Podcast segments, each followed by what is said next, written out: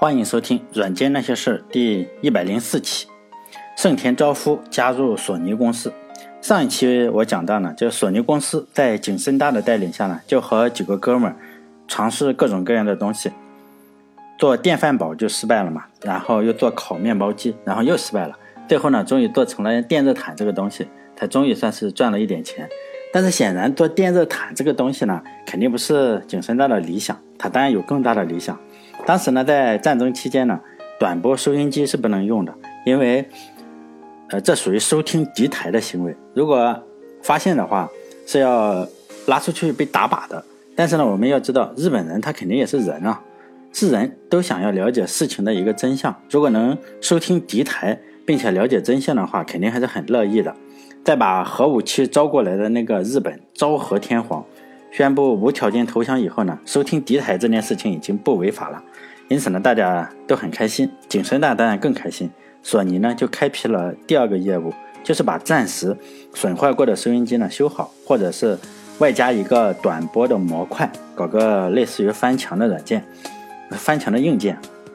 我看到过那个东西，就是一个木头盒子，里面是个真空管，还有一些电路。这个东西当时呢就十分走俏，简直可以说是供不应求。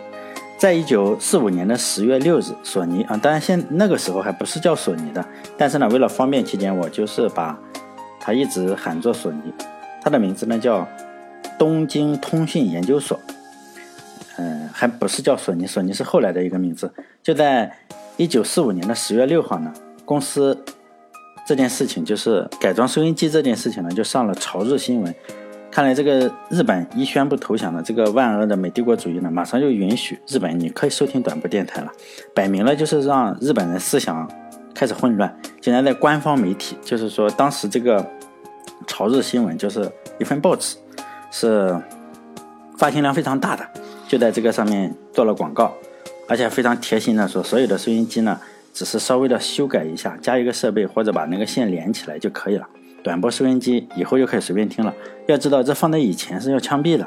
索尼的销量自然也就不用担心了。以前偷偷摸摸的事情，现在你就可以光明正大的去干了。索尼的问题呢，就一下子有这个，呃，不知道卖什么东西，变成了，哎，这个生产力是有点不足。景深大为什么运气这么好，让朝日新闻这么大的报纸给报道了呢？如果按照现在咱们朋友圈啊，这个鸡汤应该就是说，机会你总是留给有准备的人，或者这类似这种。这种话嘛，反正都是没用的废话。现实情况是，朝日新闻的这个主笔叫加治龙一，是景深大的好哥们儿。就是这个加治龙一呢，他是还有一个非常非常漂亮的妹妹。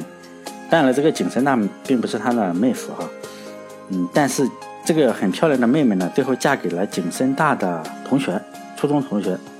然后呢，就是一个叫渡边教授，后来是个教授的人，后来。如果以后讲的话，我我也许还会提到他这个人。这个人还是对索尼公司有一些非常大的影响，但关系都非常的亲密。呃，朋友之间算是帮个忙嘛，也算是理所当然。这就是人脉的力量。而且这个朝日新闻是个大媒体，是个非常有影响力的媒体嘛，报道了肯定是不一样的。比如说现在像我这种做一个电台或者做个公众号，里面你放个广告呢，可能就是有三三十个人或者四十个人或者一百个人看，顶多给人的感觉就是说。肯定是个卖假货的嘛，但是同样一个东西，你如果让高晓松这种，呃，网络红人，就是意见领袖去做个广告呢，因为他有巨大的影响力，可能他今天说的话，第二天、明天全国百分之八十的人都知道了，而且他支持者非常多，嗯，可能是你不但会卖脱销，很有可能还要限购，所以索尼也类似于这样，一下子就不用愁了。这个事情上报纸以后呢，还有一个更大的影响，就是说盛田昭夫。当时也看到了这份报纸，然后呢，他就想加入这个公司。如果说盛田昭夫没有加入，呃，这个公司的话，索尼会不会还有？这个真是不好说。因为如果按照接下去讲的故事的呃样子，应该是讲盛田昭夫如何加入索尼了。当然，这是一个优秀的写作者应该具有的一个思路，要紧扣整个主体。但是呢，我我不是一个优秀的主播，所以呢，我要跑题了，因为我要讲一下短波收音机。索尼的腾飞啊，和短波收音机有莫大的关系。那到底是什么是短波收音机呢？为什么索尼会在这里大赚一笔？如果不出意外的话，九零年以后出生的人肯定是没有机会听短波收音机的，尤其是没有机会听短波中文的收音机。等一会儿讲为什么。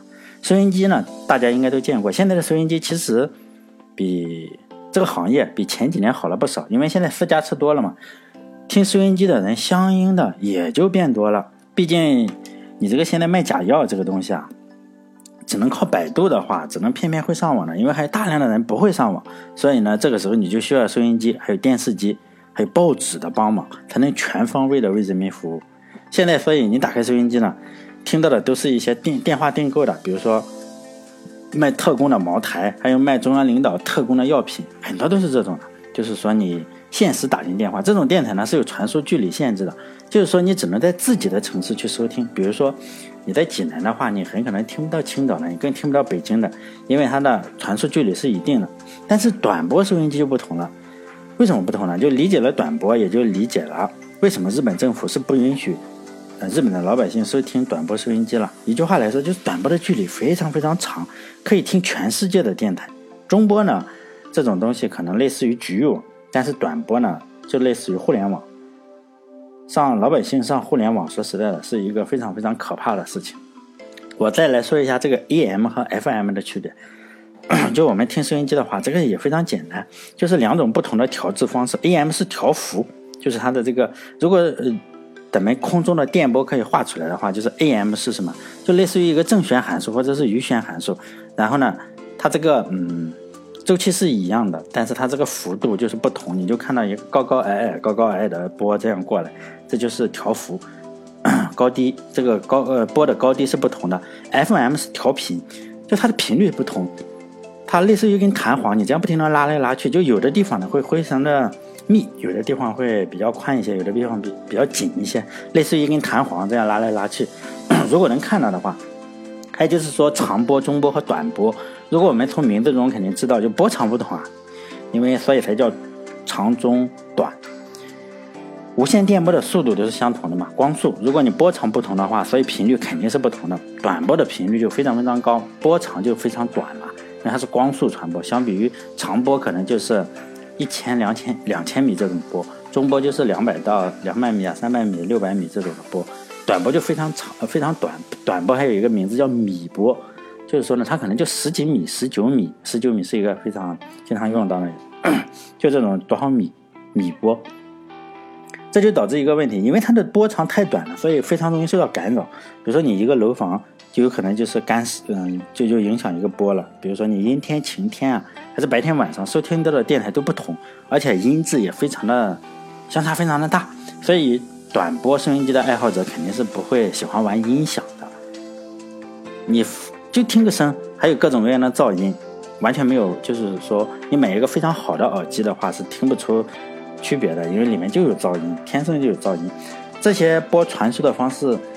呃，电磁波传输的方式有两种，一种是天波，一种是地波。短波主要是靠天波传播，就是地波是其次。中波这种东西主要是靠地波来传输，天波是其次。这个是无线电波的一个物理性质，并不是你想怎么传就怎么传。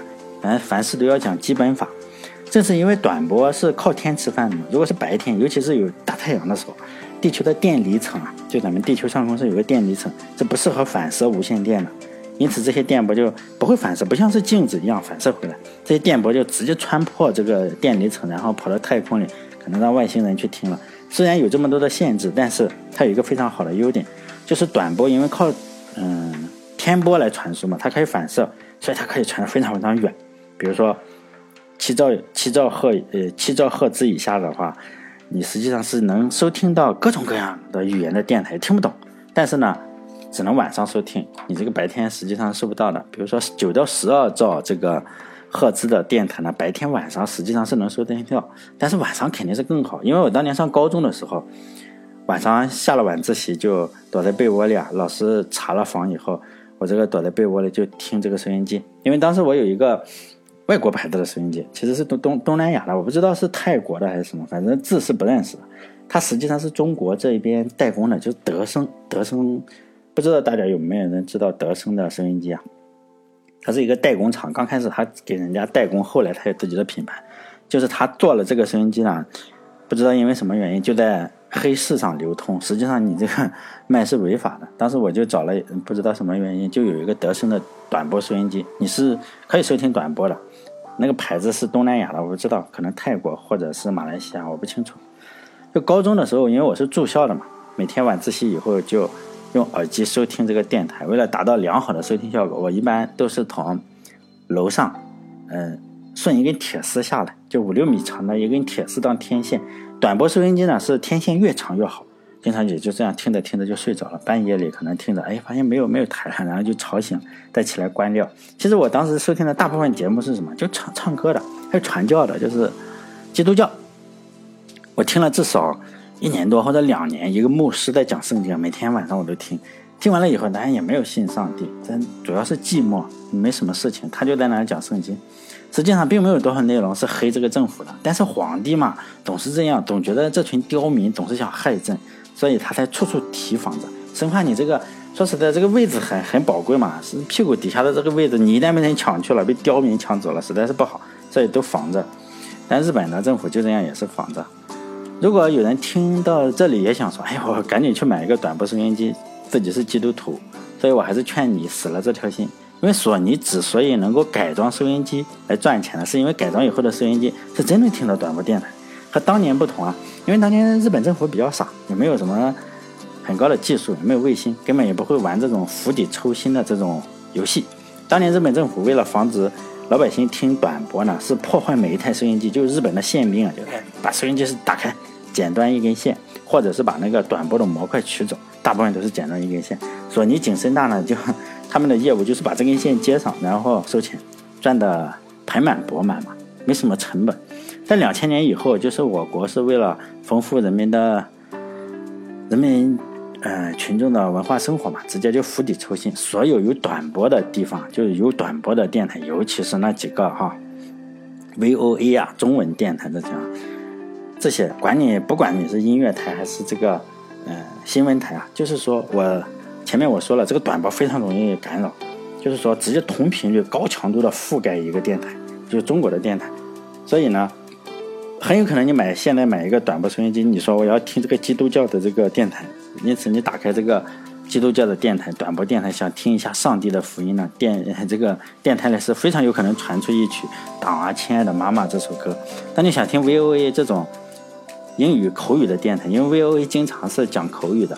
就 VOA 慢速英语，但是呢，他们实际上就经常夹带私货，他们经常会在那个口语里讲他们美国多么强大嘛，反正夹带私货。但是实际上现在你已经听不到了，而不是他们也不会自己说美国是水深火热，好像我们不知道一样。有可能你打开听 VOA 的时候，电台里会传出，就是不是大部分肯定的会传出中国的民间乐器，基本上是传这几首，一个是秦王破阵乐，可能你想听。听听学学英语，结果给你一个丰收的锣鼓，还有丰收的锣鼓，所以非常的惊喜，也非常的意外。就今天嘛，是二零一七年的六月二十八号，我就咱们可以打开 B 站，你就搜索，或者是百度也可以搜索，就是短波干扰套曲，你可以仔细欣赏一遍。就这个短波电台干扰的那些曲目都在那里，你可以听，有秦王破阵乐，还有就是丰收的锣鼓，还有歌唱祖国还是什么，我忘记了。好了，再来说盛田昭夫的事情。因为盛田昭夫当时上一期我讲了，他当时就是去东京当老师了，教物理。他在报纸上看到了那篇报道以后呢，就写信联系景深大。见面以后呢，就明确的告知这个景深大说：“我这个不想不想当老师了，来这里工作，不干老师了。”但景深大并没有答应啊，因为当时公司实在是不行，除了收音机业务以外啊，还有另外一个业务就是卖电压表，制造电压表。但是盛田昭夫。当时的工作环境还是比较好，是个大学老师。你直接让朋友辞职来这里冒险，实在是有点太搞笑。盛田昭夫呢就说：“这样吧，那我下班也没事干嘛？大学老师下班呢我就来这里兼职，反正老师是有薪水的，这边我不用薪水。”就这样，盛田昭夫就加入了这个公司，就是相当于是兼职的一个免费的工人。当时他教的教课的学校呢是东京理工学院，因为是大学嘛。呃，整美国当时已经接管了日本，所以呢，美军当时实际上是整理完了其他的系统，最后发现，哎，要该整理这个教育系统了。然后在一九四六年的一月呢，就麦克阿瑟那个司令部嘛，就发发了一个通告，就是说呢，以前你曾经是在军队任职的人呢，你要在教育系统你不能当老师，你本身就信仰武士道，你现在又来当老师，所以呢是不行的。所以这个命令是一九四六年发布，盛田昭夫看了以后，并没有很悲伤，他其实很高兴，因为他早就想离开了，只是碍于面子。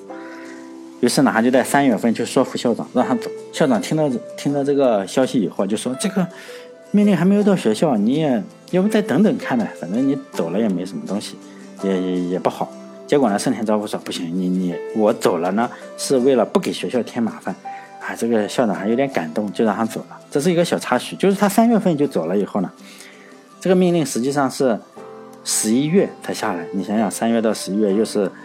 呃，很长时间，然后十一月命令下来呢，中间实际上是有段缓冲期，你得让人家找工作嘛，还是要走。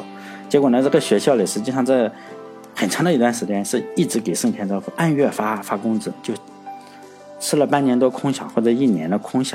这倒是和某些国家有些类似之处，就是说不知道这个老师走了就不停的发工资，但这个当时盛田嘛，也就是吧，给了钱也肯定是要了。在加入了这个索尼公司的前身以后。还有一个重要的事情，因为盛田昭夫是家里的长子，人家在日本，长子是要回家继承他的家族产业的，他是第十五代继继承人，三百多年了，所以呢，你得说服老爷子说不继承了才行。这个事情呢，景深大心里是没有底的，于是呢，他就叫了公司里一个能说会道的人，再加上这个，再加上盛田昭夫嘛，就是他盛田昭夫，还有另外一个能说会道的人，就去了盛田昭夫家，说服他爸爸说让他放人嘛。前面说了，就是前两期嘛，我起码说了，盛田昭夫是非常非常的富有，而不是一般的富有，他家是相当的富有。当时日本实际上是刚刚被日本，呃，被被日本被美国打了一顿，哎，也可以说被中国打赢了，是吧？国外就是说，你实实际上是回来了一千来万，就残兵败将，这些士兵本身心理上或者生理上都受到了伤害，你仗又没打好，你又打不赢仗，又不肯把这个拿把刀把自己的。肚子拉开，所以呢，回来这个日本的老百姓肯定是不会不会给你好脸色看的。而且美国大兵也很浪漫，其实你当时美国的大兵是有袜子、有罐头、有巧克力，实际上一个一双袜子或者是一盒罐头就可以和这个日本的妹子睡一觉。所以呢，也不要说什么礼义廉耻，就是没有到那个境地。我们大部分人并不是说没有骨气啊，经济独立实际上是人格独立的一个前提。你自己饿着肚子。家里的老婆孩子也没有饭吃，谈独立就有点搞笑。所以呢，这个美国大兵实际上就在车上扔口香糖、扔巧克力，然后当时的日本人就抢。当时当然是抢啊，你现在再扔扔肯定是不会抢啊，因为大家都减肥。你现在今天去扔，说不定还要被罚款，肯定没有人抢这个巧克力吃。毕竟是此一时彼一时。我们大部分人之所以做不到这种为五斗米折腰啊，不仅仅是我们没有这个觉悟和这个骨气。而是我们并没有绝对的实力和这个肚子饿得咕噜咕噜叫的时候啊，你还能坦然处置的一个心态。日本人当时也是这样。当时日本的民族英雄之一啊，就是是一个叫太宰治的人。这个家伙一生啊，就是自杀了四次，最后一次终于成功了。他就是一个非常非常颓废的人，而且是个左派，是个当兵的，就是战败回来的这种人，生活在那个极度让人。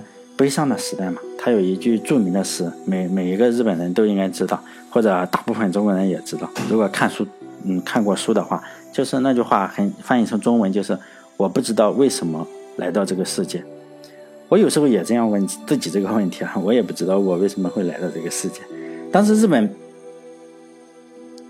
其他人都吃不饱的时候，就是这三个人到了盛田家呢，就。非常的不同，因为他家里家底非常的厚，所以这三个人去谈判的时候，吃的是烤面包和进口的火腿。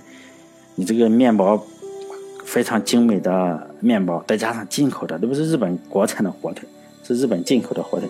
这件事呢，让景深大非常非常的震惊，所以呢，多次回忆这件事情。倒是盛田本人觉得，哎，还好吧，因为家里天天吃这个也没什么感觉，所以家底厚还是就是好。比如说我这个今天中午吃的是沙县小吃。也不知道王思聪吃什么，肯定是吃的不一样。他肯定不会吃吃沙县小吃吧？所以呢，盛田家是非常非常富有的，这个是没什么疑问。连家里同样不是很穷的景深大，过了那么多年都忘了他跟人家的老爸谈了什么东西，他就记得当时吃了什么东西，你就知道有多么震惊了。景深大当时还是可以吃到米饭的，竟然是这样。他的父亲呢，就很爽快的同意了，毕竟三百多年的家庭产业，长子不干了，就让次子来，嗯，继承。他他叫盛田昭夫，然后他的弟弟呢叫昭和，盛田昭和，就是说按照家族的传统，但是。你这个弟弟呢，只是执行总裁，但是真正的精神领袖的总裁呢，还是盛田昭夫。所以索尼公司实际上在日后名满天下以后，盛田昭夫每年还是要回家里，他这个酿酒的这个家族产业，他要主持一下家族的会议，因为家里非常有钱。呃，这次呢，他回去，他的老爸又非常的开明，就说可以啊，可以去创业。然后是不是钱不够啊？听说钱不够的时候，老爷子还投了一笔钱，大概相当于今天十万美金左右吧。所以呢，后来几次索尼公司受到这个经济的困扰的时候，没有钱了，借不到钱，银行也没有钱了，他就回来找他爸爸来要点钱，然后呢，也不是白要，就给点股份。慢慢的，这个盛田家族就是第一大股东，索尼公司的第一大股东，就是搞了百分之十左右吧。当然了，又是一大笔钱，所以有钱的人就一直很富。索尼公司的前身。嗯，就是正式成立了嘛，回去以后就正式成立了，名字叫东京通讯工程公司，反正不是很好听的名字，很长。景深大呢是常务董事长，盛田是总经理。就有一个花絮嘛，你这个成立公司嘛，肯定要演讲、起草一些鸡汤语录，或者准备开幕式上讲一讲，非常兴奋。然后景深大呢也当然非常兴奋，然后三易起稿，最后说让他的表弟，哎过来修改一下，结果这个。表兄弟实在太给力了，这开幕式前呢就把这个稿子给弄丢了。幸亏是表弟啊，否则的话，应该请柯南回来调查这个杀人事件。那公司成立的时候呢，实际上只有二十多个人，但是你总是要借钱融资，所以各大银行一听，这个公司还是挺好的。一个是盛田家族的大少爷，就是大公子开公司了，而且呢，合伙人是谁呢？合伙人是合伙人是景深大，但是景深大是呃默默无闻，这是毫无疑问的。但是公司里还有一个前面我没说的一个人，叫挂虚职的人，叫前田多文。这个人呢是日本的教育部部长。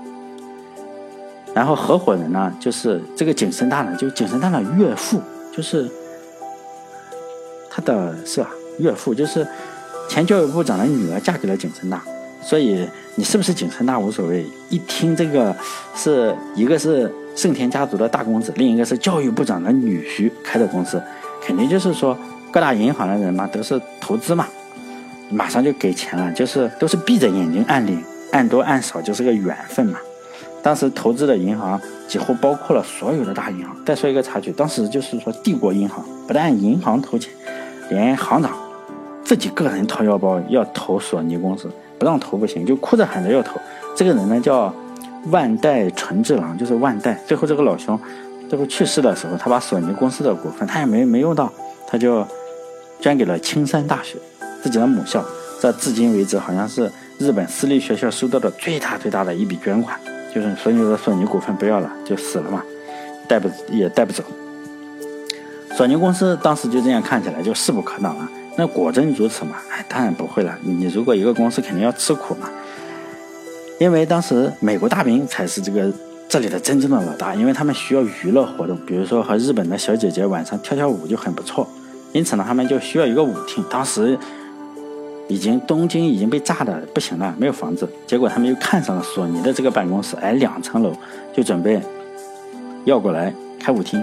那索尼公司反正也是背景雄厚嘛，前面我说了，那搬还是不搬呢？这个问题就是预知后事如何，且听下回分解了。好了，这一期就到这里，再见。